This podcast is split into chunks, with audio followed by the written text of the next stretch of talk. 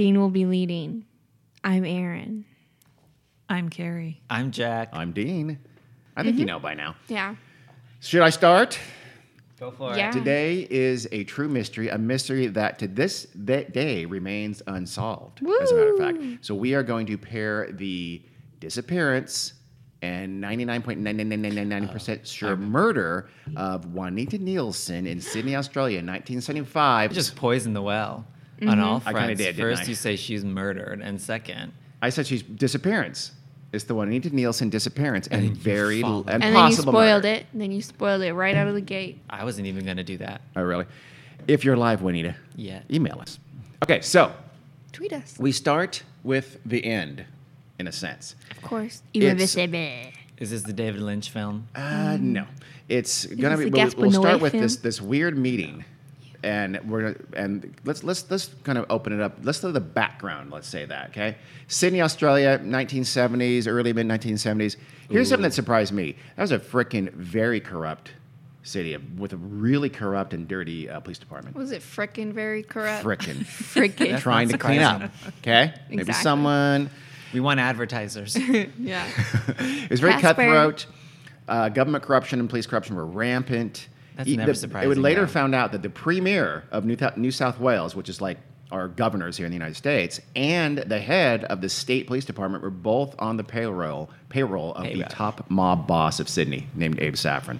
so that's I mean that's seriously think think about it if if our governor and the head of the fictional California Bureau, Bureau of Investigation were, were on the payroll of the top mobster in LA or San Francisco. That would be It's probably uh, insane. yeah, I guarantee you that's happened. I mean, on, on like like a, literally the weekly uh, uh, check that's crazy. for looking the other way and, and avoiding prosecutions. it's a good sitcom, though. Unbelievable. Yeah. the drama writes itself. That same government had recently in Sydney had recently started pushing development in a big way. Sydney was kind of getting old. They were really pushing redevelopment. They didn't care about historic neighborhoods and things like that. That's they wanted to make some serious cash, right? I think that's pretty much the 70s everywhere. Kind of. You're Yeah. right. You're not wrong. That's true. Let's What? knock it down. It- Build but- a condo. Yeah. No. Build a condo. Funny you say that. With funny, with fun colors. Yeah. Yeah. Let's make it it- avocado green. yeah, and brown. Yeah. And mustard yellow. Brown's what the not fuck was the 70s? There was also a lot of orange. You're kind of describing our neighbor's house, so don't make this too personal. Oh.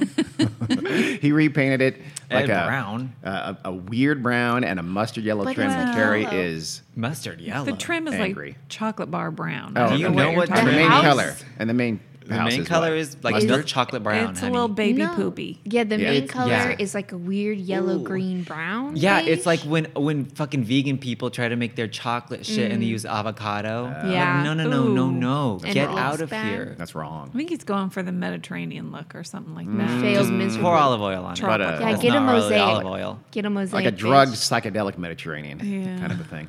Mm-hmm. So at this same time, while Sydney is uh, the powers that be are pushing development, you start to have the nascent environmental movement in Australia. Hmm. And a lot of that was focused also on, on preservation, right? So those those things are happening. King's Cross. Oh, I've heard. It's an area you- if Wait, you want isn't to that l- London? No, it's in Sydney. There may be a King's Cross in London. I I don't Isn't know. there a King's I'm- Cross Is in there? London? Sure there is. There's a King's Cross in Sydney, and this Oh, was kind of a funky, artsy, but also blue collar kind of part of the of the of the city, right? What a dichotomy. Is It that is. a right? Is that the right word? Why not? It's a it's It a is. certainly a discrepancy. That's not the right word. So in the 60s and 70s, though, it had kind of become run down, but it was still had the, that artsy vibe. It was the center of the drag queen life in Yeah. the Oh, city, ye- and it was it was also Australia got some great drag Oh, queens. fuck Shout yeah. out Karen oh, from trust Finance. me, drag queens in this story will come up multiple times. Hell Take my yeah. word for it. fuck it up. So in the Team s- Trixie. and it was, but the thing, okay, it was run down. It was kind of a, you know, it, a lot of folks think thought it needed, it was ripe for redevelopment though, because it was like a mile and a half away from the core downtown Sydney. It had these been uh, phenomenal views because it's up on kind of an escarpment. It's weird, and so it had these great views close to downtown. So people thought of that as okay, we can do something with that. Let's redevelopment that, that whole area. So You can go real estate, full real estate Yeah. mode here in a I- second. I'm not going to, I swear. So, a 38 year old heiress and activist named Juanita Nielsen lives in King's Cross at 202 Victoria Street. If you'd like to look at it right there, it is on your my, my monitor just behind you. We'll put something on Facebook and elsewhere. about her uh, house. Instagram.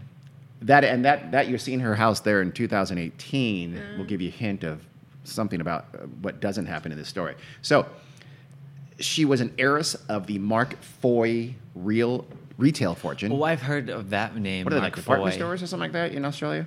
No Oh, clue, no. but I've heard the name. Okay, thanks you. Big Thanks you. money. Thanks. Big money. She uses that money from Mark Foy to start a newspaper called Now, N O W, mm. where she oh. promotes lots of really progressive causes.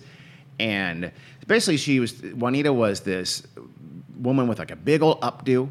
Fuck yeah. Uh, the 70s. We'll, we'll give you a picture of her. It had she has a massive freaking updo. She had a ton of gumption and a thirst for justice. Honestly, if, Sorry, did if that's not like the title of my memoir, A what ton the of fuck am I doing? That could also be the like log line for uh, what's her name, Punky Brewster. Yes, yes. I met her at Knott's Berry Farm. When she goes to law school. Oh yes, Making yes. a I like it. difference. I like Yo, it. Fox, I think she's I'm like she's for like that. 46 now, so it's probably not a good call. Not her. You can go Oh, back okay. to school any point in I guess your you're life. right. You're right. It's true. Lately, Juanita had been all about the pr- preserving kind of neighborhood pres- preservation. She had been in a big part battling those developers, right? She had taken a big part in that, including her house, by the way. Her house is one of the houses that was going to be tear torn down by the, the thing we'll talk about in a minute. But still, Juanita needed to pay the bills. So on July 3rd, 1975, she allegedly was called by folks at the Carousel Club nearby in King's Cross, and they asked her to come by the next day at 10:30 in the morning have a meeting because they wanted to advertise in her newspaper. She uh, allegedly said, "Yes, I'll be there." The club, though, was owned by Abe Saffron. He Oh, girl. was Mr. Sin. Yeah. That was his nickname in the newspapers. He was the Okay. boss of bosses in the Sydney underworld. Mr. He owned Sin. Yeah, that was his name, Mr. Sin, and also oh, the boss of the cross. That was his uh, headquarters. Kind Much of better. Fuck yeah. Yeah, that's a good name. That's a good Way name. better than Mr. Sin. Yeah, that sounds like a re- X Men reject. Mr. Sin. Now that'd be uh, Mag- one of Magneto's minions on the other Yeah. side, the bad guys, like a bad mutant. Or like a weird candy bar. His power to make people do bad things. Boom. Marvel, you're welcome. Mm. Make him eat a lot of cake. Yes. Gluttony. Yes. I like it. I like it. So uh, Juanita knew about this background, but you know she didn't judge, so she said she would see them at 10:30. Nope. Money's money. Money's money. We'll Money. see. No, it's not. But maybe Juanita should not have agreed to go to this meeting. Yeah. Here's why. well, yeah. Abe Frank- Saffron. Abe, Abe Saffron won.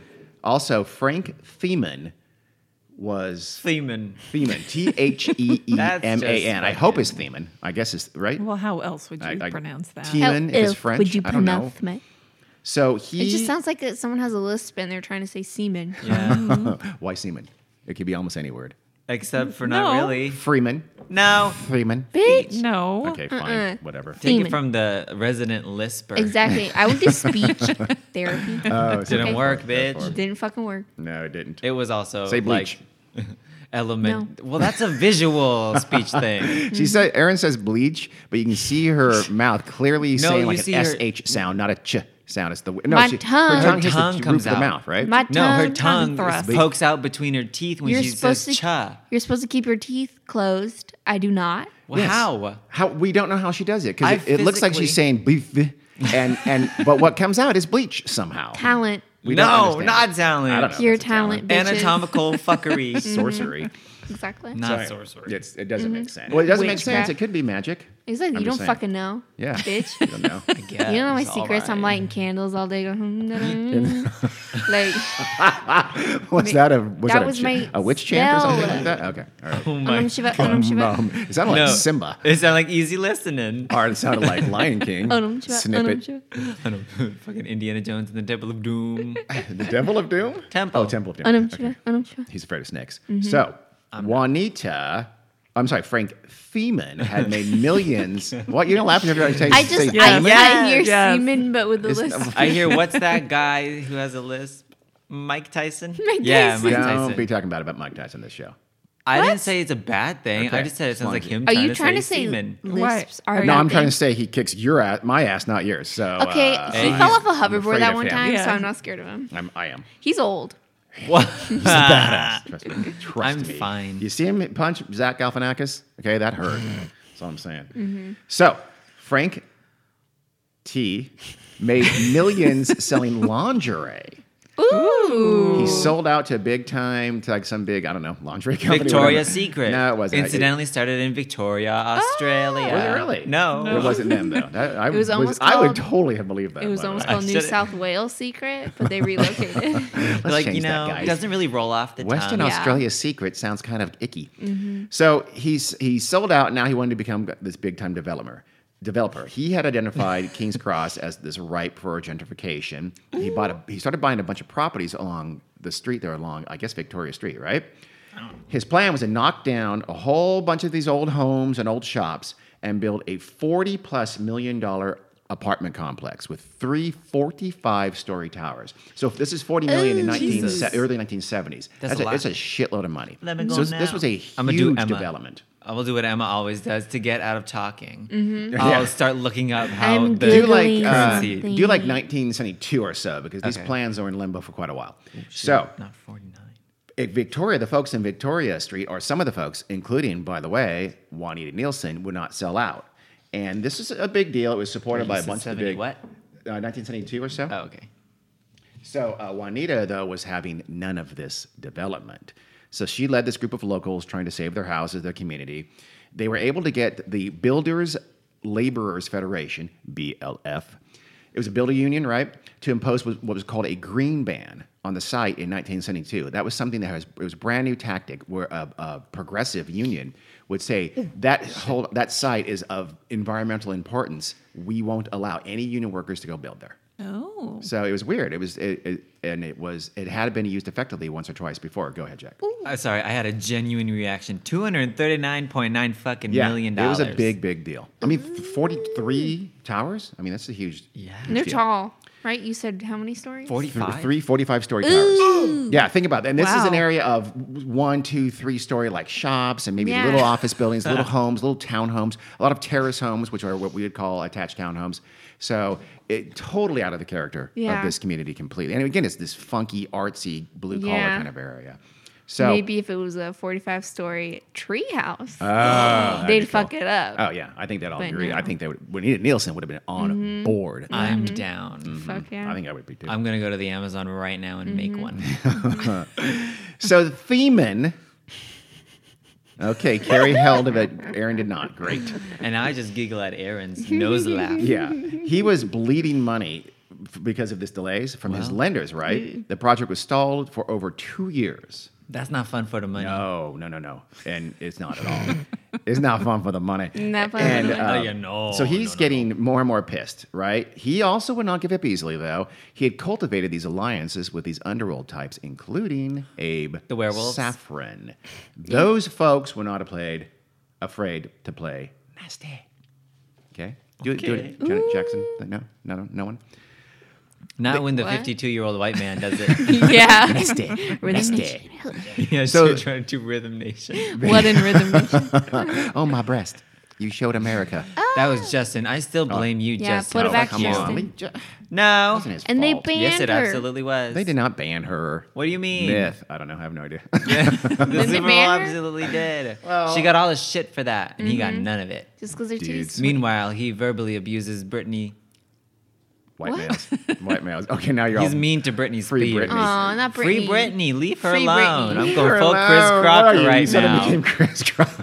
Leave her I alone. actually agree with him. We all Right. made fun of him, but now Yeah. in He hindsight, was right. Rightfully. he was right. Wow. It- He He was ahead of his just time. overly emotional Yeah, I about bet. it. It's so funny as I mean, fuck. who man. hasn't Dude's been there? sobbing over Britney. I would go there for Michelle Obama, and we all know it. That's true. Her mm-hmm. arms. I'd go for her arms. yeah.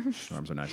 So, thugs, they would had thugs regularly harass the people in Victoria Street. I mean, they would literally Oh, beat that's them up on the sidewalk. Sometimes, as the police watched, because remember we have a very corrupt yeah. police force, they would just fuck with them, break into their houses. They started, they started actually like a system where if someone had to be away for a while, someone else would move into their house, so it was never unattended. That's a good idea. I idea. mean, it Yeah. was it was a good idea, but it was a not a great way to live. Yeah. Yeah. True. It's, it's kind of like that with uh, when you have pets, though. Yes. You're Yes, always exactly the same. find Being harassed by fugitives. thugs and having pets is You totally beat up a lot. exactly the same. Absolutely You can true. never leave the home without worrying like what's gonna happen. or without worrying that someone's going to beat the shit out of you when you go into an alleyway. You know what? I'm talking about different issues. thing. Loki is a big dog. Yeah, you know he he, might get pissed one of these days when we leave him home for like two Beat hours. us up? He's gonna beat the, the fuck. He's gonna beat the shit out of him. with us. his little paws. Mm-hmm. Little paws, them He's so big. he. He likes to the bucks. The leader of these thugs, by the way, hired goon was one Fred Krahe. I hope I'm pronouncing it right. Is K R A H E. So I'm guessing on that. Kraha. Kraha. Hey, It's I'm gonna say probably Cray German. because I don't know. I was gonna say Uh, he was a former police officer in the New South Wales State Police, a, a, a detective, an- uh, you know, out of uniform. What I'm looking for? Street civvies. Plainclothes. Plainclothes detective. There, There we go. Plainclothes. is. That was the word. Plainclothes. Plainclothes. He, I though, had been either. fired for his alleged involvement in robberies and and, and stealing drugs and possibly murder. He was a thug Yikes. with a badge. Aye, aye, aye. And now he no longer had a badge, so now he's sort of a, a thug for hire. just just a thug. Just like a Yep. thug, He was a thuggy dude. but with like a chip on his shoulder. He was mean. He was but vicious. with like Oh, I thought you said training. me. I was mean. like, you're no, he's very spirit. mean. So he led these goons that were roughing up the folks, and and again they faced this corrupt police force. They were getting very little help from them. They had these break-ins, and they, they're you know moving around each other's houses. So in 1974, so this was they still had managed to delay Frank Theeman's apartments, right? By 1974, though, things took a turn for the worse when the conservative national leadership of the BLF, the, the labor union, took over, uh, essentially, like almost sounds like a coup of the progressive left wing leadership in New South, South Wales of that union. And they installed a bunch of conservative union leaders in the New South Wales branch of the union. And boom, the green band went away. so now it was just Juanita and the locals fighting the good fight. They, they no longer had this sort of this powerful ally. You know what they should have done? Planted a thylacine Ooh, yes. like yes. bone in there. Track, like a little paw print. Mm-hmm, no one would be allowed anywhere fucking near it. I don't know. 1974, Yeah. I think they might have. Yeah, are you kidding me? That's when they were like reveling in how much they were destroying our environment. They were. They were like, let's fuck that ozone up. Have let's you get not them listened yeah. to Midnight out." Oil? Just, I mean, good God, woman. I woman. don't know what that is. It's like the, one of the greatest bands of all time. All I know is that the Midnight Oil. Australians don't have an ozone layer. Beds are burning. What? They don't have an ozone layer. That's you why they're so tan. It- Jack. Science. Mm-hmm. How can you? Wait, how, how does the lyric go? For beds are burning. Oh, am I looking at you, Carrie? Why are you looking at me? Yeah, I'm 20. How can it something that beds are? I don't know. No, how, something about why the Earth is turning. I don't know. And the beds are burning. The beds it are rhymes. burning. It I'm writes sorry. itself. I'm sorry, Fuck Midnight Oil. the One of my favorite bands. I'm environment. embarrassed that I've forgotten the are. lyric right now. You now. should be. You should be. So even so, it, despite all these disadvantages, by it was 1975, they were still holding out. Um, by this time, Frank Theeman had sunk over six million dollars into it, which Jack is probably that's got to be tens of millions Like of dollars, one right? I don't know billion now. math. I, Into- can't, I can't do no functions. I can't do no functions. I Says the can't do no science functions. teacher of the I future. actually Lots can't do of millions. functions. I'm yeah, lots of money. bad at So that. he had been, buy, you know, buying properties and things like that. He was said to be having he, to be paying interest payments on the loans of three thousand dollars a day. So he needed something to happen ASAP. So back to Juanita Nielsen and the infamous meeting or the Get fateful Meet. meeting. What? Uh, Meat. that's- that's- no. Meat pie. July 3rd, 1975, someone from the Carousel Cabaret, the club, called Juanita, invited her to discuss the advertising the next day, right? I know what this means. The drag queens are coming. You talk about clubs. The drag queens are going to be Oh yeah, there. oh yeah, they're gonna be here soon. So she and she again, she knew it was Abe Saffron's club. Uh, Abe Saffron, by the way, Abe Saffron was also the owner of Les Girls, the mo- maybe the most infamous. I'm, I'm sorry, I said kidding me? Maybe the most famous drag revue in the world at the time. Called- it was just called Les Girls? L E S Girls. I like it was it. a super famous club. I mean, tourists from across the world would go to Sydney and make it a point to go see the show at Les Girls. That's I love funny. it Les was very famous. Les girls. Lego So he, he and he was again he's paying off police he's paying off leaders of the Liberal Party who ran the state government which was by the way in uh, Australia it's actually more the conservative part ideologically it's conservative. Big Jim Anderson was the manager of the carousel for Abe Saffron. Big Jim, what? Big Jim Anderson. Ah, Remember this name? I heard so that. Jim Anderson is the manager. He's this kind of tough guy, ex-British commando, reputed Ex-British? murderer, ex-commando from Britain. No longer British. He gave it up. Yes. I like that. Well, I've maybe. renounced I don't know my if he's British. a citizen of Australia or not, but he had been living in Australia, being uh, Abe Saffron's essentially enforcer. So the other guy of note here is Eddie Trigg, T R I G G. Whoa. He's more like this low-level criminal wannabe type, wants to please his bosses and rise up the ranks of criminal. He's he's a sociopath and a, and a degenerate, but he's this kind of skinny little hood. He's not that bright Skinny little hood. he had he had worked his way up though to become the night manager of the VIP lounge at Carousel. So that was a you know a big step for him. Again, it's a, it's a pretty popular club. Frank Theeman, you Y'all probably didn't couldn't hear hear that. Frank Theeman was said to be involved with both Saffron and Anderson. Okay, remember Frank Theeman is the wannabe developer. Yeah. He had quote he had loaned Jim Anderson twenty five thousand dollars just two months before the events are taking place here in July. That's a lot of money. It's also very interesting. A loan of $25,000 to Jim Anderson, a thug. Hmm. His uh, Theeman's loser drug addict son had worked for Jim Anderson. And it was said that Frank Theeman had borrowed money from Abe Saffron. So, and by the way, there are also rumors that Abe Saffron had a silent interest in the apartment development of Theeman. Hmm. Interesting, isn't it? Like any mon. Okay, I don't know how to speak. Any money interest? Yes, Or like- money, and, oh. and he might have owned some of the properties as, as well that were going to be that were then, that were going to be worth a lot more once they could working. money. so these were the kind of people Juanita was dealing with at the time. Oh no, Juanita. Uh, and by the way, the call uh, on July 3rd saying, "Hey, will you come down for this meeting tomorrow?" That was not the first time they tried to do this to her. They tried to get her apparently alone. This is sounding like Selena and Yolanda. Is it? Yeah, actually. On June 13th, of just so just a couple few weeks before, Anderson had invited Juanita to a press event at the club, and it was weird because typically these free pressers were just for people who kind of cooperate with the club, gave them free publicity and things like that. She did not. She never talked. Now was very anti these, you know. Abe Saffron's club, so I it don't was blame odd him. for her. She shouldn't have been invited, Yeah. but she was. But Set up. she did at the last minute. She decided not to show. Good. And Big Jim Anderson was said to be very pissed off she didn't show up. Because he was trying to do something. Uh huh. A few days later, the uh, the Carousel's PR man Lloyd Marshall he was he invited Juanita to discuss advertising at a motel. no. Juanita, suspicious, said, "I will pass." Yeah. yeah. Uh, On June 30th, just a Selena. couple, just a few days now before the end here, Eddie Trigg and a club bartender named Shane Martin Simmons. oop, two first names for a last name? And oh, well, hyphenated never too, as a matter of fact. No, Well, Simmons. Yeah, no, not It's not. Uh, so anyway, Trigg and I'll just call him Simmons, went to Juanita's actual house, right? They knocked on the door. Unfortunately for them, not Juanita, but David Farrell answers the door. He is Juanita's like friend, business partner, and also I think sometimes off and on again lover. Ah, He that's answers the door. unsustainable They business. fucking. Mm-hmm. As it was said. So Farrell answers the door instead of Juanita, and he says, "Oh, she's not here right now." So Trigg and, and Martin Simmons just say, "Oh, well, we were just going to want to talk to you about advertising," and they and they you know make a show of it, and then they When you leave. come to the house, that's inappropriate. Unknown to them, Juanita is in the next room, hiding, listening in on see what what they're saying, and she um, is again very very suspicious about Yeah. this. In fact, it would, it would be later revealed that they were intending to grab her, force her into the car they had parked right there at the curb, take her back for a meeting with quote people who wanted to talk to her. No. So they were going to kidnap her. Rightly concerned about her safety, Juanita started. She started making sure that David Farrell, her partner and friend, always knew where she was just at all times. She'd call and say, "I'm going here, here, here." Right.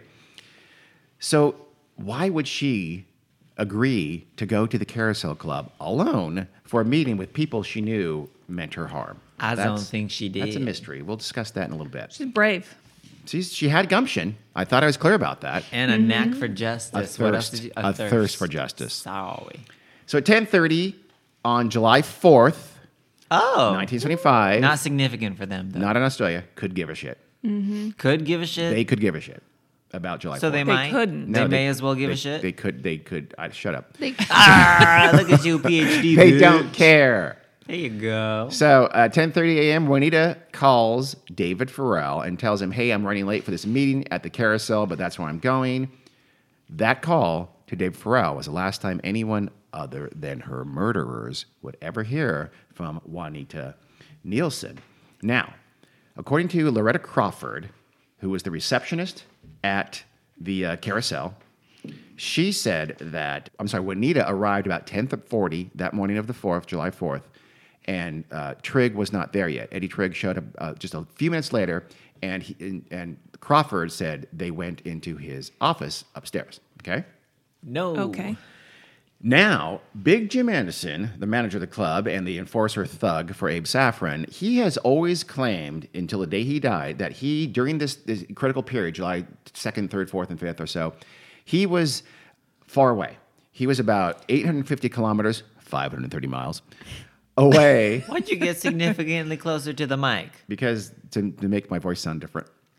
It's like, never mind. So he was in a place called Surface Paradise. Super cool name for a town, by the way. That is so Fuck yeah. Australian. It's Surfers Paradise? Surfers Paradise is near Brisbane, up well north. So he's far, far away. Another reason we Californians are Yeah. kind of alike I Australians. know. We have, uh, oh God, there is one down in Southern California called Surfer something. the stereotype is I can't remember. there. So he had said he had been staying there at a place called the Chevron Hotel, and he had a couple friends who could who could prove it. But police never checked his alibi beyond that his car was at the airport. But you can always put your car at Yeah. the airport if you're establishing an alibi, Yeah. because they, they he had received two parking hired tickets at the criminal. airport. So if you hmm. want your car to have it, don't you maybe park it illegally at the Yeah. airport? Yeah. Otherwise, why you park it illegally, you shithead? so let it, let it, let it, I'm sorry. Let me start that again. What? Loretta Crawford Let it. would later tell the Sydney Morning Herald that, in fact, when Trigg took Juanita up to the office, she immediately called Jim, Big Jim Anderson, at his house in a suburb 15 minutes away called Vaucluse, and he was home. He answered the phone. She told him, hey, that Juanita Nielsen just got taken upstairs by Eddie Tr- Trigg. According to Loretta, Loretta, Loretta Crawford, he was, quote, quite, quite pleased at the news. Hmm. So he faking. Yep. So we leave Juanita Nielsen walking up the stairs of the Carousel Club for a I meeting with people that she knows mean her harm. Now, it's the day of July 4th, 1975. Let's let's recall. I say that though I haven't told you this yet, so I don't know how you're going to recall this. That Eddie Trigg is uh, he's got a lot at stake here. He had already kind of screwed up earlier that year in March allegedly, Abe Saffron had uh, sent Eddie to blow up a club manager down in Adelaide who had crossed Abe Saffron Like, blow up a person. with ex- explosives, right? Nice. So Eddie plants the explosive in the guy's car. It does not go off though, and he has to go back to Sydney with his tail between his legs and doesn't collect eight thousand dollars for the contract. So he wants to be, he wants to do the job here with respect to Juanita, right? So he would later tell the police that okay, Juanita came in, we had a short meeting, and then she left by herself, right? We even supposedly had a uh, a, a, a few days, sometime later, a witness allegedly would, would come forward and say, Yeah, I saw Juanita leaving the club right at like, oh, a little bit after 11 o'clock. She got into a yellow car and drove off to some other guy. That could be a cab. Well, it doesn't matter that it's a cab or not. It wasn't a cab because it was a yellow car. Or it didn't What, what, what the key is that dead. the key is that he's he's saying Juanita is by herself leaving the club. Eddie's off the hook, right? We'll come back to that witness For in a some bit. reason, I thought real hard about that yellow. Like that could be a cab, so I just blew holes in that story. Case closed. No chance. My was a logic is flawless. So Crawford Well, at, at uh, Loretta, Loretta, I can't say the word Loretta. Yeah. what the fuck? I don't That was like me trying to say the word money, but like taking five minutes. It's pretty easy. So Crawford, I'm just going to call her Crawford. She concurred at the time. She said, "Yeah, uh, she left without Eddie." 18 months later, though, she changed the story and said, "No, she left with Trigg, but she said she left the club, right?" the club. She and she said that that Trigg has told her that say uh, Juanita left alone, but that wasn't true. She and and then again she changed the story to saying that okay no she left with Trigg. Turns out that too was a lie. So um, I'll now give you essentially what scenario one. Well, I can't trust anything Loretta says now. Yeah. Mm-hmm. Well, That's true. Just too wishy washy, and it could have been a taxi. that really throws a hole in it. So Or an throws a- Uber. Yeah, mm-hmm. yeah, in 1975. Mm-hmm. So, in uh, way over in 2004, yeah, way over. I, s- I've stand by that. Wait. Crawford. Right, and Jason. Yeah, right. Yeah, so it's, it's next 2003, but before 2005, so it's clear. She was on a show called the 7:30 Report because apparently in Australia they have super clever TV names. What do you and mean? she said that it's a show called literally the 7:30 Report. They cannot do better than that. Are you serious? At It's hard-hitting investigative Similar- journalism. We have the 11 o'clock. You know, we have 60 minutes. They Actually, but and that's a pretty Mm-hmm. lame name. But the 7:30 Report is named after the time it, it's on. Come Yeah. on, come on. Why not? Yeah. I, I expect Uh, better. I News expect time with 7:30. better. You just per- personified the time. 7:30 Nice. as a reporter. So that's good. No, you- you're you're not gonna have you don't have a career in, in television. That's news. Let's call it news time. That's a good drag 7:30. name. 7:30. That'd be a good drag name. You're right. News time. Just a Okay, time. can I please tell everyone my drag name? yes. Junie B. Crones. Thank you That's so much. good That's a good one. Because beep, poop, humor. Well, uh, uh, the world loves poop humor. Who's the world? I ain't part of it. I just like puns. Mm-hmm. Okay. None, those th- three things don't make any sense. But let's let's move on. What do you mean? They're just they have nothing to do with each other. Who's the world? I am part of it. I like puns. Look a cow. My favorite color is gray. 7:30. No, a response to you, a response to myself responding to you, All right. and then more ideas. Random noun. Random noun with Could have been a taxi. So, on uh, she said Crawford said that on exiting Trigg's office upstairs, he and one uh, when you come down the stairs, there's this um, stairway in the back there, and it goes down to this locked steel grill door. That's the scariest thing I've ever heard. Tell me about it. It's a Torture room. storeroom, right? Torture room. Crawford now says her story in 2004 on the 730 report. She said on that day, on that, that morning, she heard shouting coming from that storeroom below her. This is like a movie, It is. This would be a fantastic movie, by the way. a sitcom. Uh, Not a sitcom. Really lighthearted. Not A remotely. rom-com. not a Recorded in at all. front of a, A live rom-com. audience. Love Actually style, It would where be- they focus in on each of the different characters. It would be a crime stories. thriller, not a not a, not a sitcom, not a love story, not a rom com. None of No, I want sort. a rom com where one of them gets murdered in the middle. That would be a, and the it best rom switches into like a dark thriller. Yes, That's No. what I want. All right. Actually, that's adaptation. not a bad idea. Adaptation switched completely. Oh, what is that? It's a movie with Nicolas Cage. Yeah, look it Whoa. up. and it's a really good movie and, and written by Charlie Kaufman. And he, it's the whole last act turns in suddenly is it's a comedy. It turns into a taut thriller at the at the end. um, I love it. Which was it was a whole ode on bad screenwriting. But anyway, Hmm. so on exiting, okay, okay, so Crawford hears these shouts and things like that, and and one voice. Who she would not identify, identify, and I'll, I'll tell you why in a minute. She wouldn't, She or would she not identify. couldn't? She could not identify for legal reasons. That voice said, "quote Troublemakers get what they deserve." So, and and she heard that much, right? Trigg comes up a little bit later, and Crawford asks him, "Is she gone?" Meeting Juanita. Trigg answers, "Not quite." Mm, mm. If that's not ominous, I don't know what is. Who that Mm. voice? So after a few minutes, though, uh, Trigg goes back down, right? And after a few minutes, Crawford is just boiling with curiosity, right? She can't not go down. Boiling. So she goes down and she sees, she goes into the room. She opens the door of the storeroom and she sees Trigg and Martin Simmons in the room. She sees Juanita on the floor with a bullet wound in her head. She's dead. She sees a man She's fine. standing above her with a gun. She cannot say the name of the man because he was still alive when she said this in 2004. Australia has some very, you know, Trumpian kind of libel laws. And so you have to be super careful about anything you say bad about anybody. Even if it's your eyewitness testimony, you say, I saw this happen. She still couldn't say the man for Really? legal reasons. Yeah. That's messy. That's terrible. They, apparently, they opened up their libel laws then. Did Well, they? that's I don't know. the- This is back in 2004, so maybe. Why? Why? Because that's what Trump says. We're going to open up the Open up the open libel up laws? the libel. It doesn't make any fucking sense, Trump. But oh, this turned into but the. Dean, you the just go Carrie's right rant. along with it. Oh, did they? Yeah. Just by way of noting for you that Big Jim Anderson had died the year before. What? Okay, so he's dead In 2003, in 2000. Yes, aside of 2004. it was right to the beside left of 2004. You're right. How old was he then? Who cares? Hello? So uh, Trigg and Martin Simmons, she names as being in the in the. So it's not them, right? Uh, Theeman and Krahe were both dead as well.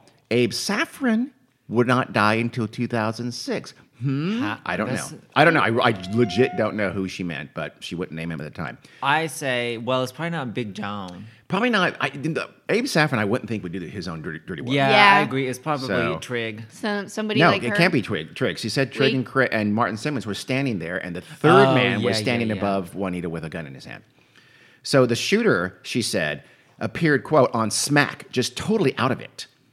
Smack back when they called it that. What is smack? Crack. Heroin, I guess. Oh. No, it's crack. heroin. I think, no, it used to be the name for, sm- for heroin Really? back in the day. Before Yeah. crack Oh, was invented. Because crack ain't whack. Cra- well, smack was before my time. Yes, it was. Smack to me is what mom calls me. Yes, Yeah. she does. So, she does. It's uh, also, uh, your mother was on smack for a while. Yeah, she it was, a was. six her months. entire She rehabbed. with you. She rehabbed. Yeah. Yeah. she pretty much. here. That explains a lot. Mom's Not all like, of it. don't cast aspersions upon my very name. she would say something like that, wouldn't you, Carrie? Say it. No. Look at her. Because she didn't know what smack was until like two minutes ago. Like me. Apparently, me too. Mm. She's pretending. Yeah, no, I knew that. yeah, I knew. So She's later, also texting. Exposed. later that same year in 2004, a police forensic team would go into that very same storeroom, still there, and they would no, not find any sign of a bullet or a bullet hole or anything like that. Well, because they're Well, fucking yeah. 'Cause it's in her hired head. cr- career Yeah, criminals. exactly. That's it's a 22, right? That's a pretty small caliber bullet. Uh, so it's very possible that was in the skull of one Yeah. of Nielsen. yeah, that's probably what happened. It's a whole sk- ass skull and But a brain. They thought they'd check, and they didn't find it. So Good idea. There you go. This okay, that's basically version one, and, and according mainly to Loretta Crawford, right, of what happened to Juanita. The second version comes from Marilyn King. Her name used to be Arthur Montgomery King. She was a oh. trans. She was the girlfriend of Eddie Trigg. And this is what oh. amazed me about this. There were these are you know our images of tough guy mobsters is not having trans girlfriends. Unless they, maybe he didn't know. No, he knew. Oh, he oh. knew.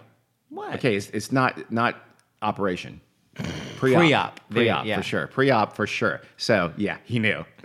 And um, Open-minded thugs. And he wasn't the only one. and it totally is true. 'Cause Hey. there was True, no- yeah. and there was no. He was open about it. It was not like there was the male any. G spot. Okay. so that's it, it was not any. Um, uh, what's the word I'm looking for? There was he No wasn't looked down upon Oh, I upon see. by his fellow mobsters for having a trans girlfriend. What and the he, and he was not the only So, one. um, Good. shockingly, people should really be looking to mobsters how to act. Yeah, It- which that's is the also moral weird compass. because Australia was extremely ant- homophobic, Yeah. and there was a famous series of murders in uh, Bondi Beach in the 1990s into even the early 2000s that were covered up by the police. And, and when you- so they were covered up by police because oh like they're only gay who cares so it's it's odd to me Still that happens. in the 70s they were more the mobsters were more progressive than the police I don't know That's a good sign. just a thought. So, uh, King's Cross, by the way, was the center of the drag scene in Sydney. That's where Les Girls was. Les girls. Fuck I yeah. can't get over that name. And and uh, Crawford, by the way, Loretta Crawford, who I've been talking about for quite some time, her original name was Lawrence Rollo. Oh. Ooh. She too was See, trans. That's a great thing about the the uh, I guess nightlife scene. Is Yeah. that they give employment to a lot of people who struggle And they to could- find mm-hmm. employment. Yeah, that's exactly true. And they could give a shit. yeah. exactly. They didn't See, care. What the fuck? This so is Marilyn weird. King, Marilyn King, I know, being 'cause- super Because now we're starting to like the mobsters. Uh, yeah. I'm on their side. What? No, because they would put a bullet in my head. Mm-hmm. Why? I don't know Why why- would you be a fucking snitch? yeah, you snitch. I'm- Snitches get stitches. I'm a snitch. I'm not a snitch. I'll keep my fucking I'm mouth just shut. I'm scared of authority and breaking the rules. Then you my wouldn't be a snitch because they're the authority. Get it? Yeah, see. Get it? I don't know. Get let's, it? Let's, No. move, let's move on. Um, Marilyn King, Eddie Trigg's girlfriend, she went to the carousel, according to, to Marilyn, on the morning of the July 4th, right? Because she said Eddie had not come home that night and she was jealous and wanted to confront him, right? Ooh. She's he he knocked her around a little bit, but she she didn't care. She's gonna kick his ass too. So Cro- Loretta Crawford, she told uh, Marilyn that Eddie was in a meeting, couldn't see her right now. She tries to go up. So uh, you know, she's, Marilyn's, I don't care, I'm going up. And she tries to go up, and Martin Simmons, the bartender, intercedes with her and stops her and says, "No, you can't go in there." You know, and she says, "He's got a woman in there." And for some reason, Marilyn King says took that to mean Juanita Nielsen. I, I don't know why Oh. she said she knew that, but she she knew it was Juanita Nielsen in there. Maybe she knew he was planning on I don't know. killing. Maybe. Well, I don't think so. She was like, "Oh, t- I'll was that what in a murder today? Okay, then we'll come back later." I mean, I, my bad. Yeah. I didn't put that in my calendar. You're in a relationship with a mobster. She, I'll tell you. It'll be clear what she did not know. Oh, really? Yeah. All right. I'm back on Marilyn's side. So Marilyn goes upstairs, and again, later on, she goes, she goes back down, sits with Lor- Loretta for a while, goes back upstairs.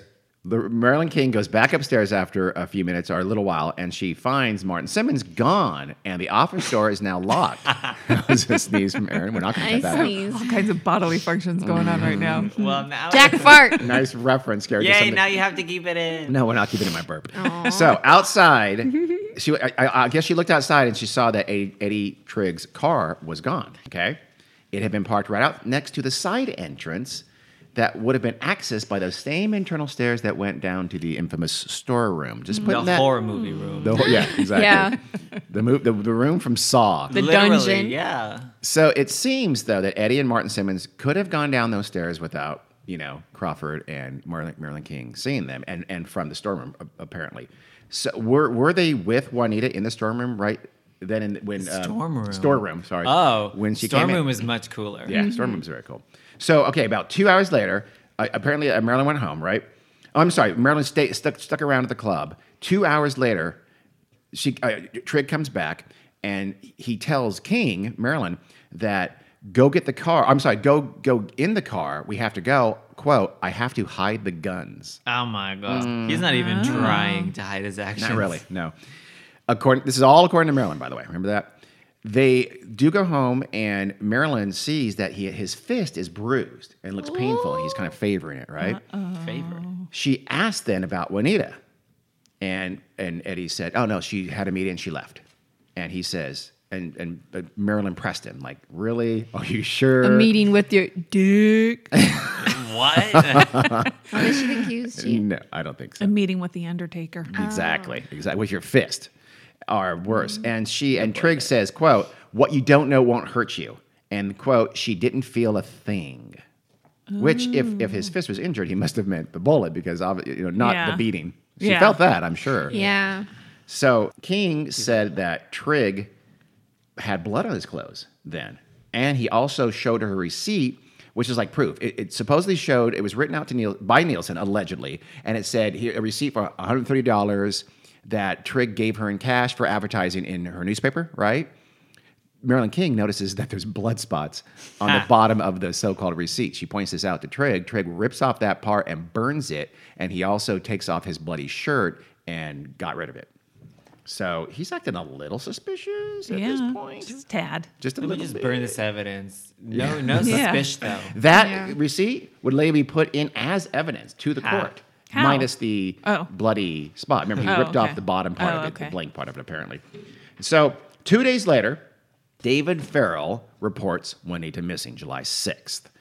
That night, the police question Trigg at the carousel. They go there to the, the because I mean, uh, David Farrell's saying, yeah, she told me she's on a meeting, on her way to a meeting in the carousel. They go there, and the police do notice that the furniture was covered by plastic for redecoration. of course. This is becoming Hmm. Dexter. Yeah. well, but again, these are corrupt cops who are on the payroll of Abe Saffron. So what are they going to do? The next day, July 7th, Marilyn King says that she woke Twi- Trigg at 4 a.m. because he, he told her, he said, get me up early. I got, I got someplace to go. So he, wa- she, she wakes him up at 4 a.m. He goes to pick up Martin Simmons, the bartender. Trigg returns hours later wearing different clothes. His original clothes that he left in that morning, he has in a bag, and King says that they're all muddy and tattered. She uh, surmises that they had gone out to the Blue Mountains, which is a mountainous area uh, west of Sydney, and they had buried Juanita there. That's where her, her, her guess, at least so the next mo- it- it- it's hard to tell from the things I've the sources I've read is either the next one after that or a few days later on July 12th, a road maintenance crew does indeed find Juanita's black purse and some other belongings sort of strewn along the side of the freeway. Where is that freeway, you ask? It's the M4 motorway between, oh, between God damn it, between Betwixt. Sydney and the Blue Mountains. Oh, the Blue Mountains. So the implication being they tossed some of her shit out along the freeway. Right. Why they wouldn't just Yeah. bury that with her, I don't Stupid. know. but They're yeah. not the best. Which Yeah. If well, that's so, when you rumors have the cops that are pretty much on your side, you really Yeah. don't yeah, have to be. that's true. Uh, rumors start circulating that she had been buried like beneath uh, that Juanita because Juanita's missing now. She was pretty well known in the area. She'd been buried beneath the third runway at Sydney International Airport. Don't know why people said. Some people said she'd been fed to pigs at a farm or dumped in the ocean, eaten by sharks, buried beneath the foundation of some new building. So she becomes kind of a Jimmy Hoffa character. Is like, where's Juanita? Uh, police, Juanita? police do search. They search dams and rivers and things like that, but they obviously never find her. So you're asking uh, a minute ago, Jack, that you know, why would they do that? Why would they throw this stuff out there like that instead of burying it with her? Mm, Mom asked. Because maybe, or Carrie, you guessed, guessed that.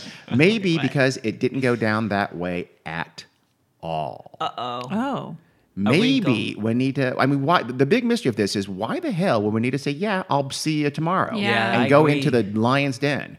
Maybe she did not. As mom said, she's real brave. Mm. yeah.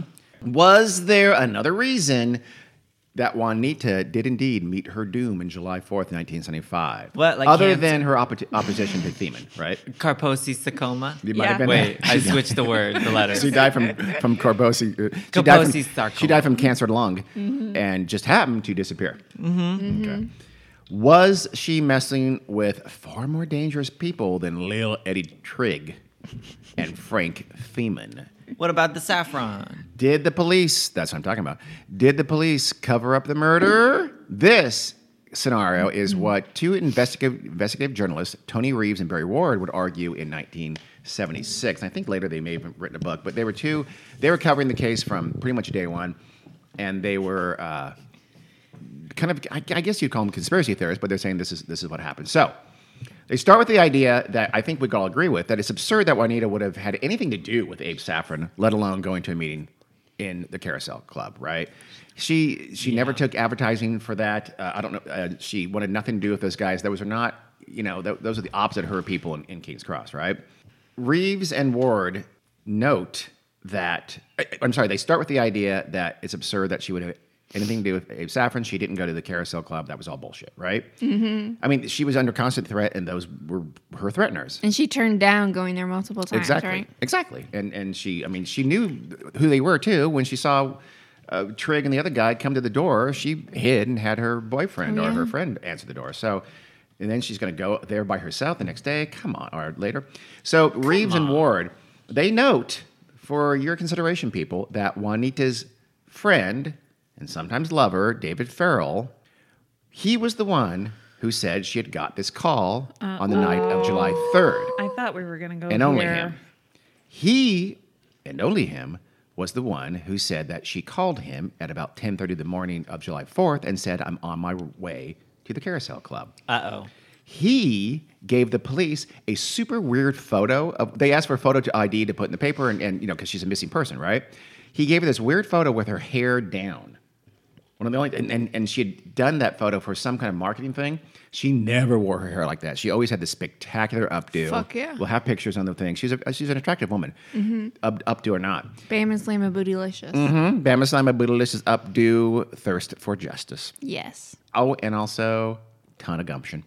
He also, even her friends, by the way, saw that picture in the paper and said, "I didn't didn't even recognize her. It was that." So why would he give them this the weirdest photo he can find of her? He had uh, plenty of other photos with her up too. It ain't looking for wait, well, For David. it ain't looking good for you, David. Well, he probably figured she's had some rough times and her her hair probably fell down. She, he Her photoshopped some bruises down. on her and something like that, and, a, and a bullet hole in her head. He waited two days. Farrell did before he even declared her missing. Seems like a long time to wait for someone who you know was going to a lunch date two days ago with, mobsters. dangerous people Yep. that were threatening her. So there are a lot of weird things going. on. In my mind, Reeves and Farrell are on their strongest ground with with this part of their scenario. So did Juanita even go to the Carousel Club that day? Everyone who said that they saw her there worked for Abe Saffron. No one else. So why? would- But then Yeah, why what- would they? Why would they then possibly incriminate their boss by telling them the murder victim was at his club? Yeah. The day she probably died. Um, that's a fair question. Well, Unless no, it was well- a, unless it was an intentional red herring that they were oh, setting that's up true. because she was really being killed elsewhere by different people. So the, the, the risk was fairly minimal. Why? but it would she's- still cause them to go be under scrutiny, which could lead to them actually finding out the truth. They were going to be under scrutiny. Yeah. I mean, but they were the ob- Theeman was, The would cops clearly have been side. under scrutiny, and he was involved with these folks. So I mean, I, that's that's not an unfair question, though. You're right. Yeah. Also, the cops not really the best at this point. No, very As very we've established. yeah. They they thought, oh, redecoration. That's why the plastic tarp. Good, good with Go it. Go for it. You- Prudent. Very, very, very smart move, guys.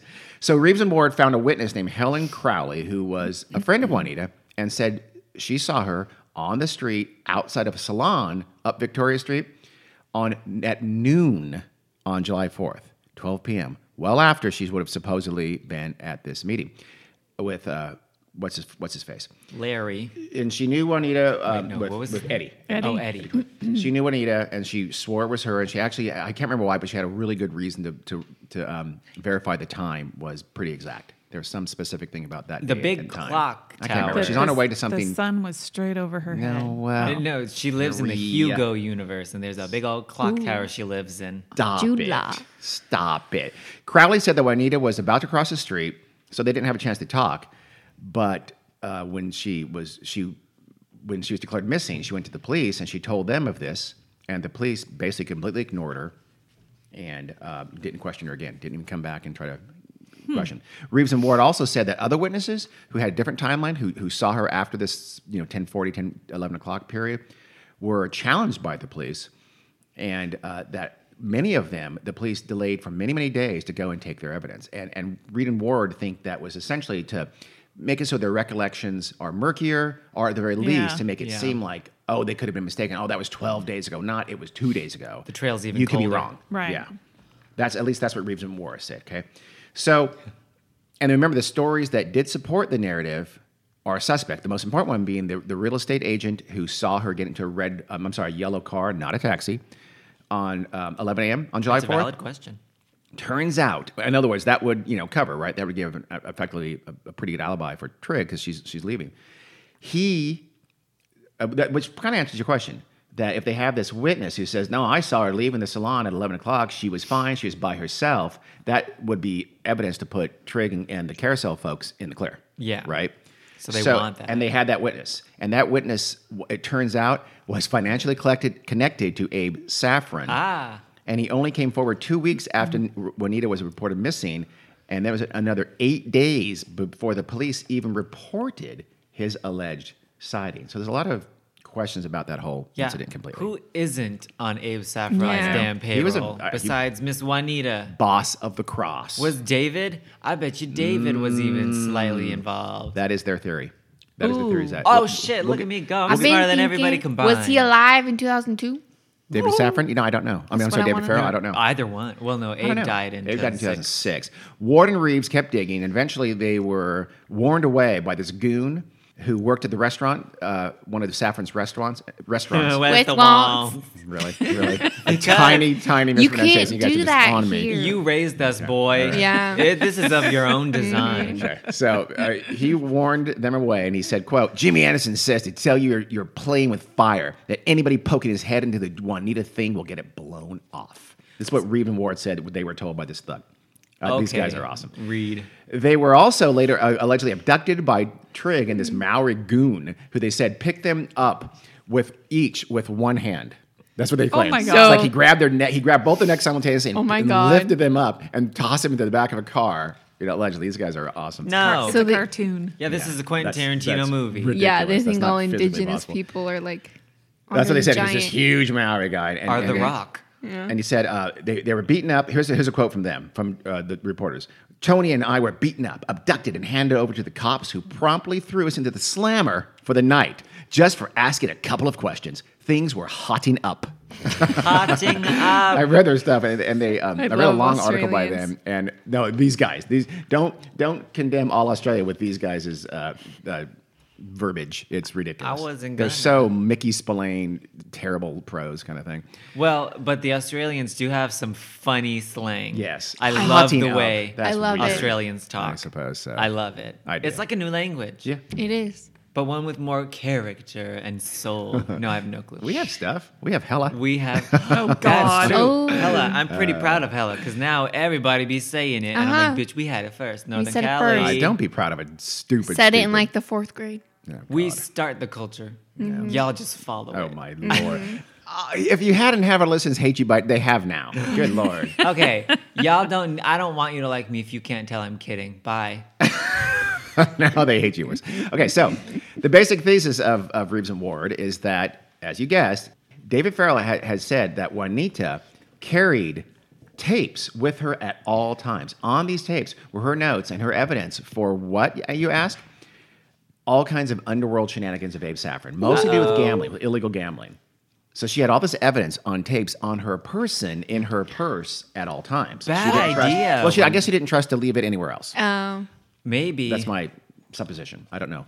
I guess. Just- That's what like, Farrell said, right? did But she I don't te- trust Farrell. Did I don't know if she I do tell either. people that? Oh, you got it from Farrell. I was gonna say it was like a well-known fact that she had. Farrell said, I, you know, I don't know if other people knew except him. Yeah. He- again, he was her business partner and, and very good friend. Not a not great uh, choice of friends there. Yeah. Mm. But did, as Reeves and Wars essentially say that David Farrell lured Juanita with her tapes, because she kept them at, with her at all times, to a hotel called the Lido, and that he, uh, they, she was surprised by three thugs at a side door. They basically grabbed her, pulled her up, uh, you know, strong armed her up the stairs, put her in the room they had rented there, and did terrible things. They beat her, raped her, tortured her, and then one of them finally slit her throat.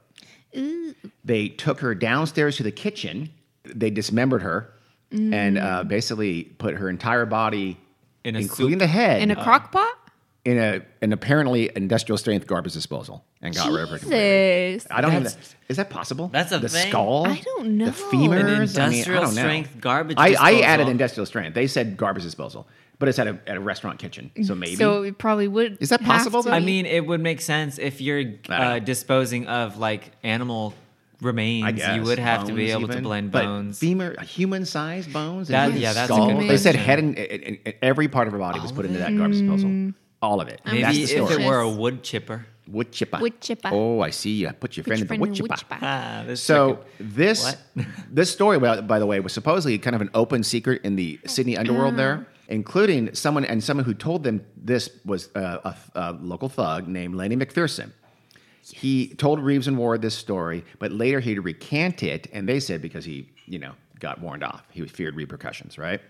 The two other informants that they heard the story from were Reeves and Ward. drag queens. Oh fuck Whoa, whoa, whoa, yeah! whoa. Reeves and Les Ward heard the girls. story. No, I know. I- Dra- a couple of drag queens told Reeves and Les Ward girls. this story. Les girl. That's a It's different. lay girls. Oh. That's different, different, completely different. So one said, "quote." Juanita was warned that the mob had discovered she had important information she was going to publish. She wasn't scared, poor cow. what So, was that? that's Port Authority? No. Poor what now? What'd you say? Poor, poor cow. She wasn't scared, Poor poor, cow. cow. The poor, like the poor cow. It's a drag queen. That's how they talk in Sydney in 1975. I, I don't guess. know. So I she misheard. she was going to blow the lid off the mob in Saffron. Fuck yeah. And and so what did they do? They hired three thugs, the actual killers. Reeves and Ward found their names. They were alleged. Again, this is Reeves and Ward's story. They were Jim, a, a man named Jim Miller or Mueller, another a Yugoslav thug named Voigt, last name only there, and the third guy, Fred Krahe. Oh, Krahe. the ex-detective He's back. thug. He The was ex-British. the triggerman in Back this, in at this it. scenario, or the, or the throat slitter, or the guy who was the in charge of these three thugs. Or all three. Mm. ¿Por Or qué no three. los tres? Probably they all probably did terrible, terrible things. Warden Reeves said they implored the uh, New South Wales Premier Neville Rand or Ron to open an investigation, and they refused to open an investigation. So they're they're kind of conspiracy theorists. They say the police were in on it, or at least covered it up. So it seemed like like justice would never be gained for Juanita, or would it?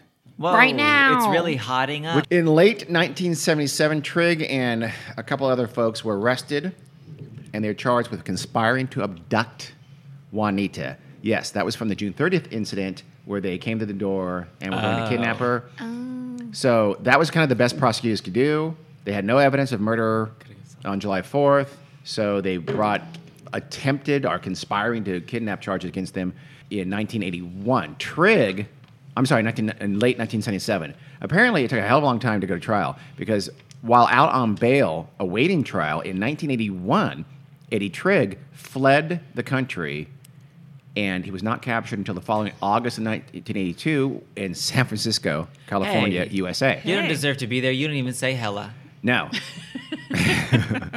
he was angry that the SFPD captured him, and he was like, he started, he was ranting to them, really? and what? Oh, so sorry that you finally found cops who do their jobs. I know. So they they arrested him, and they um, he says he says to them, they're making all this noise over a woman who is nothing but an out and out communist, no lo- loss to society at all. Wow, so he's racist too. I don't know if that's racist. Wait. I don't know. Wow. I'm just kidding. A bigot. He um, he pled down and he got three whole years in Are jail. serious? Shane Martin Simmons, who was with him in the kidnapping, he was convicted in 1981, and he went to jail for two years. Lloyd Marshall, the PR guy, who was the third person they they uh, prosecuted, he was acquitted. So they had some hearing. They had a hearing, an inquest in 1983 about this case. It kind of concluded that you know the police didn't do a, a bang up job. In 1994, a federal joint parliamentary committee did an investigation on this case, and they said, "quote The adequacy of the police investigation can be questioned, as can the police conclusion that there were no further leads to be followed up." Despite the evidence linking Anderson and Mrs. Nielsen's disappearance, that's, John, that's Big Jim Anderson, the attempt by police to investigate the role of Anderson seems to have been cursory. So they basically said, yeah, you know, the police, I mean, they didn't call out and out call out the police for, for corruption, but they kind of implied that.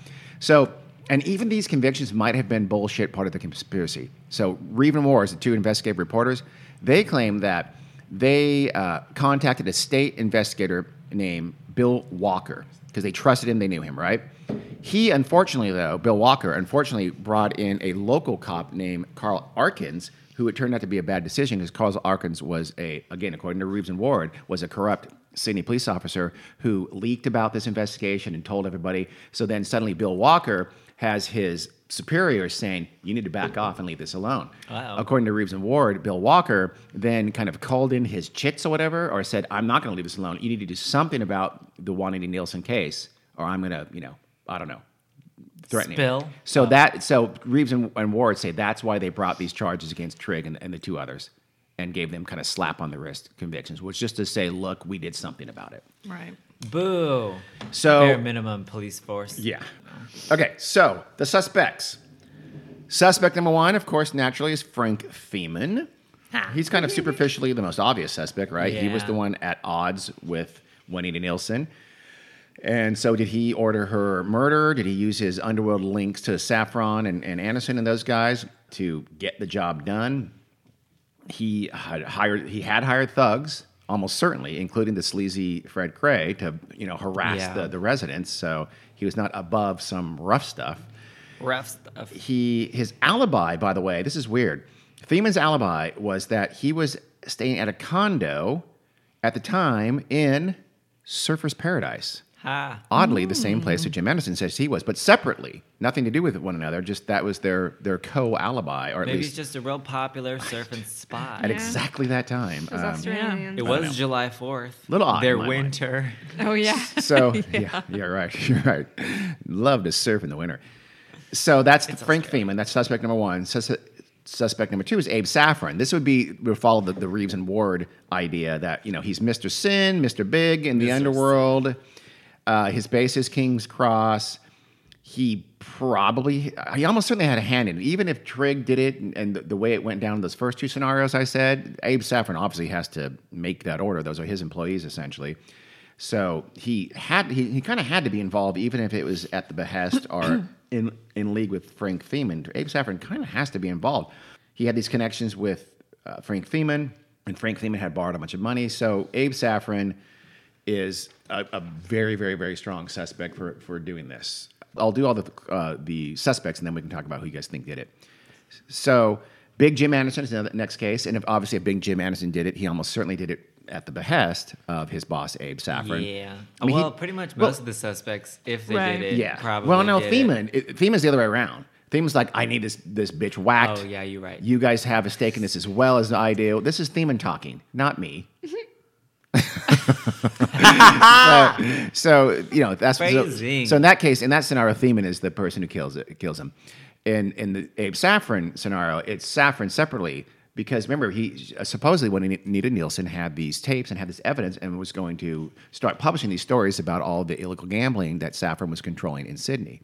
I thought Theeman worked for Saffron. No, no, no. Theeman's the developer who wants to build all, all Right. those Oh, apartments. yeah, but- J- Big oh, Jim yeah, you're Anderson, right. He had who's the suspect we're ties? talking. He had yes. It's, it's possible that's that what that um, Saffron had something to do with those apartments, or at the very least, he uh, had a, a sort of an alliance and links. Yeah. Theeman and Saffron were linked. So if if Theeman wanted someone rubbed out, logically he would go to Abe Saffron to get it done.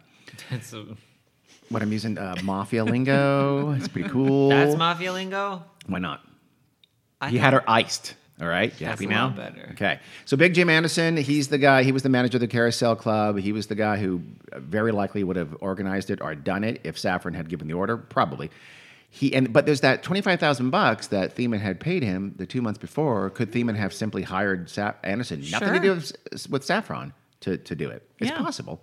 I, I- if he did though, I doubt he does it in the Carousel Club, the club he manages. Yes, but Abe Saffron owns. If he brings suspicion to the Carousel Club that Saffron did had nothing, no knowledge of. That that's a dangerous thing to, for him to have done, is my guess. But anyway, hmm, it's all. It also. stupid. Yeah, he'd be, he'd be, he'd be dumb. Yeah. It also turns out that um, the 1994 federal committee I mentioned, they had they were told that Theeman had loaned Anderson over two hundred sixty thousand dollars over the years. That's a And lot of they, money. They kind of thought of that as, Yeah. as hush money. Yep. At least they took that to mean that. And then there's the connections with his drug-addled son and so on. So it's possible that Anderson and Saffron, that Anderson could have done it outside of Saffron or at the behest of Saffron, or at the at Saffron at the of, Of Theeman, Theeman. and then Saffron ordering Anderson to take care of it. Yeah. The last suspect really we'll talk about because we're not talking about Eddie Trigg. If Eddie Trigg had anything to do with it, it was at the orders of Saffron slash Anderson. Fred Krahe is the last suspect. He was alleged by Reeves and Ward to be the kind of the the leader of those three hired thugs who kidnapped her and killed her, killed Juanita. Uh, Big Jim Anderson actually told people that Krahe had killed Juanita during the 1983 inquest I mentioned earlier. But Krahe had died in 1981, so some people think, oh, that's just sort of a convenient person to, to place the blame on because he's dead and he can't Right. defend himself. He so died Anderson, first. Blame him. exactly, that's Yeah. exactly it. Yeah.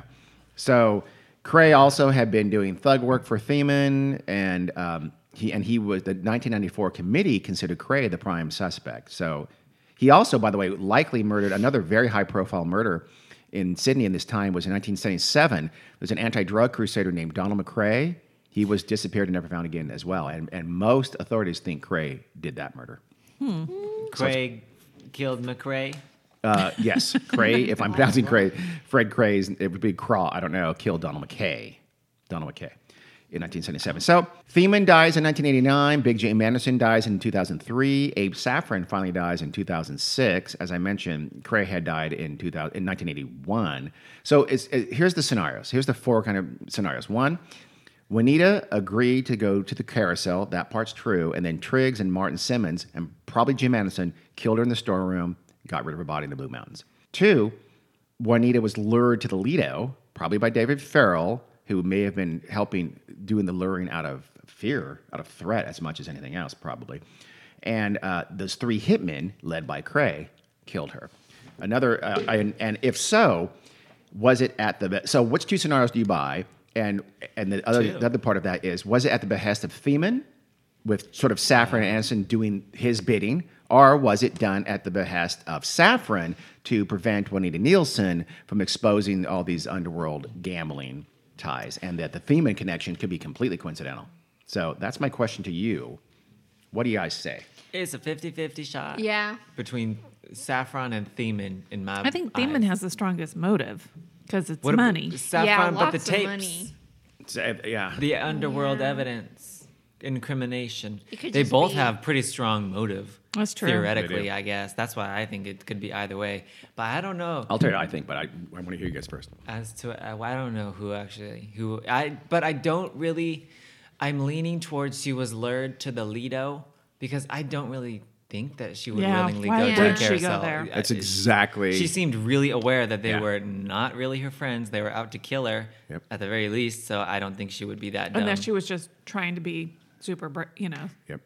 The, I, I, I lean toward that for the exact same reason. I, I can't see her agreeing to go to the carousel by herself with people she knew meant her harm, and the only person who said that she did that, other than the people who killed her, was David Farrell, Yeah. who really may not have been her very good friend.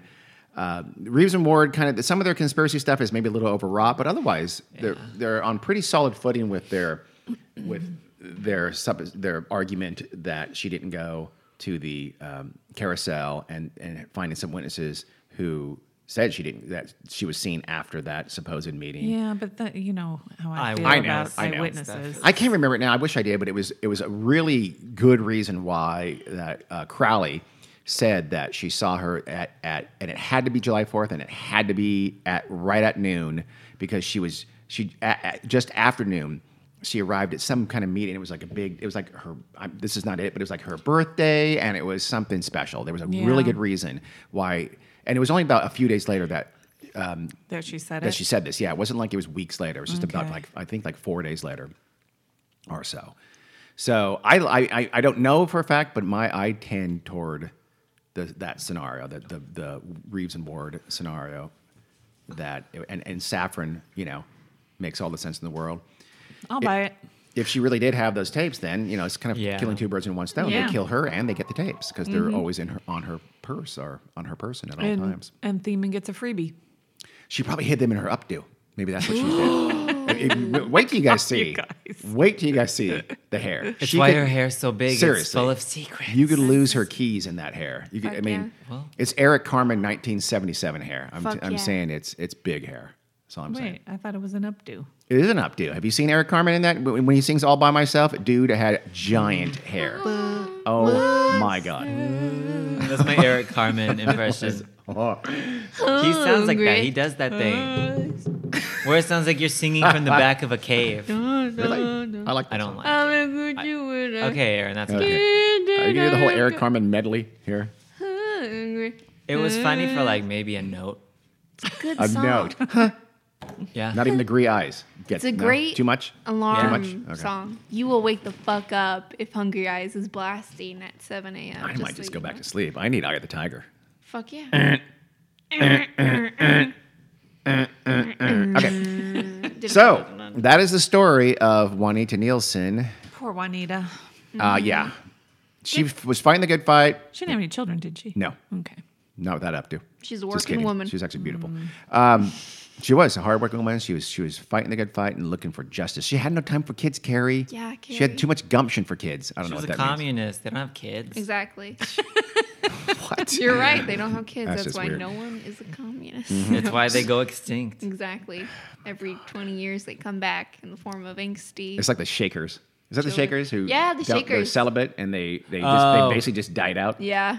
Whoops. Should have had babies. Didn't think about that. What do you think the Mormons and Catholics have preach have babies, babies, babies for? That's why.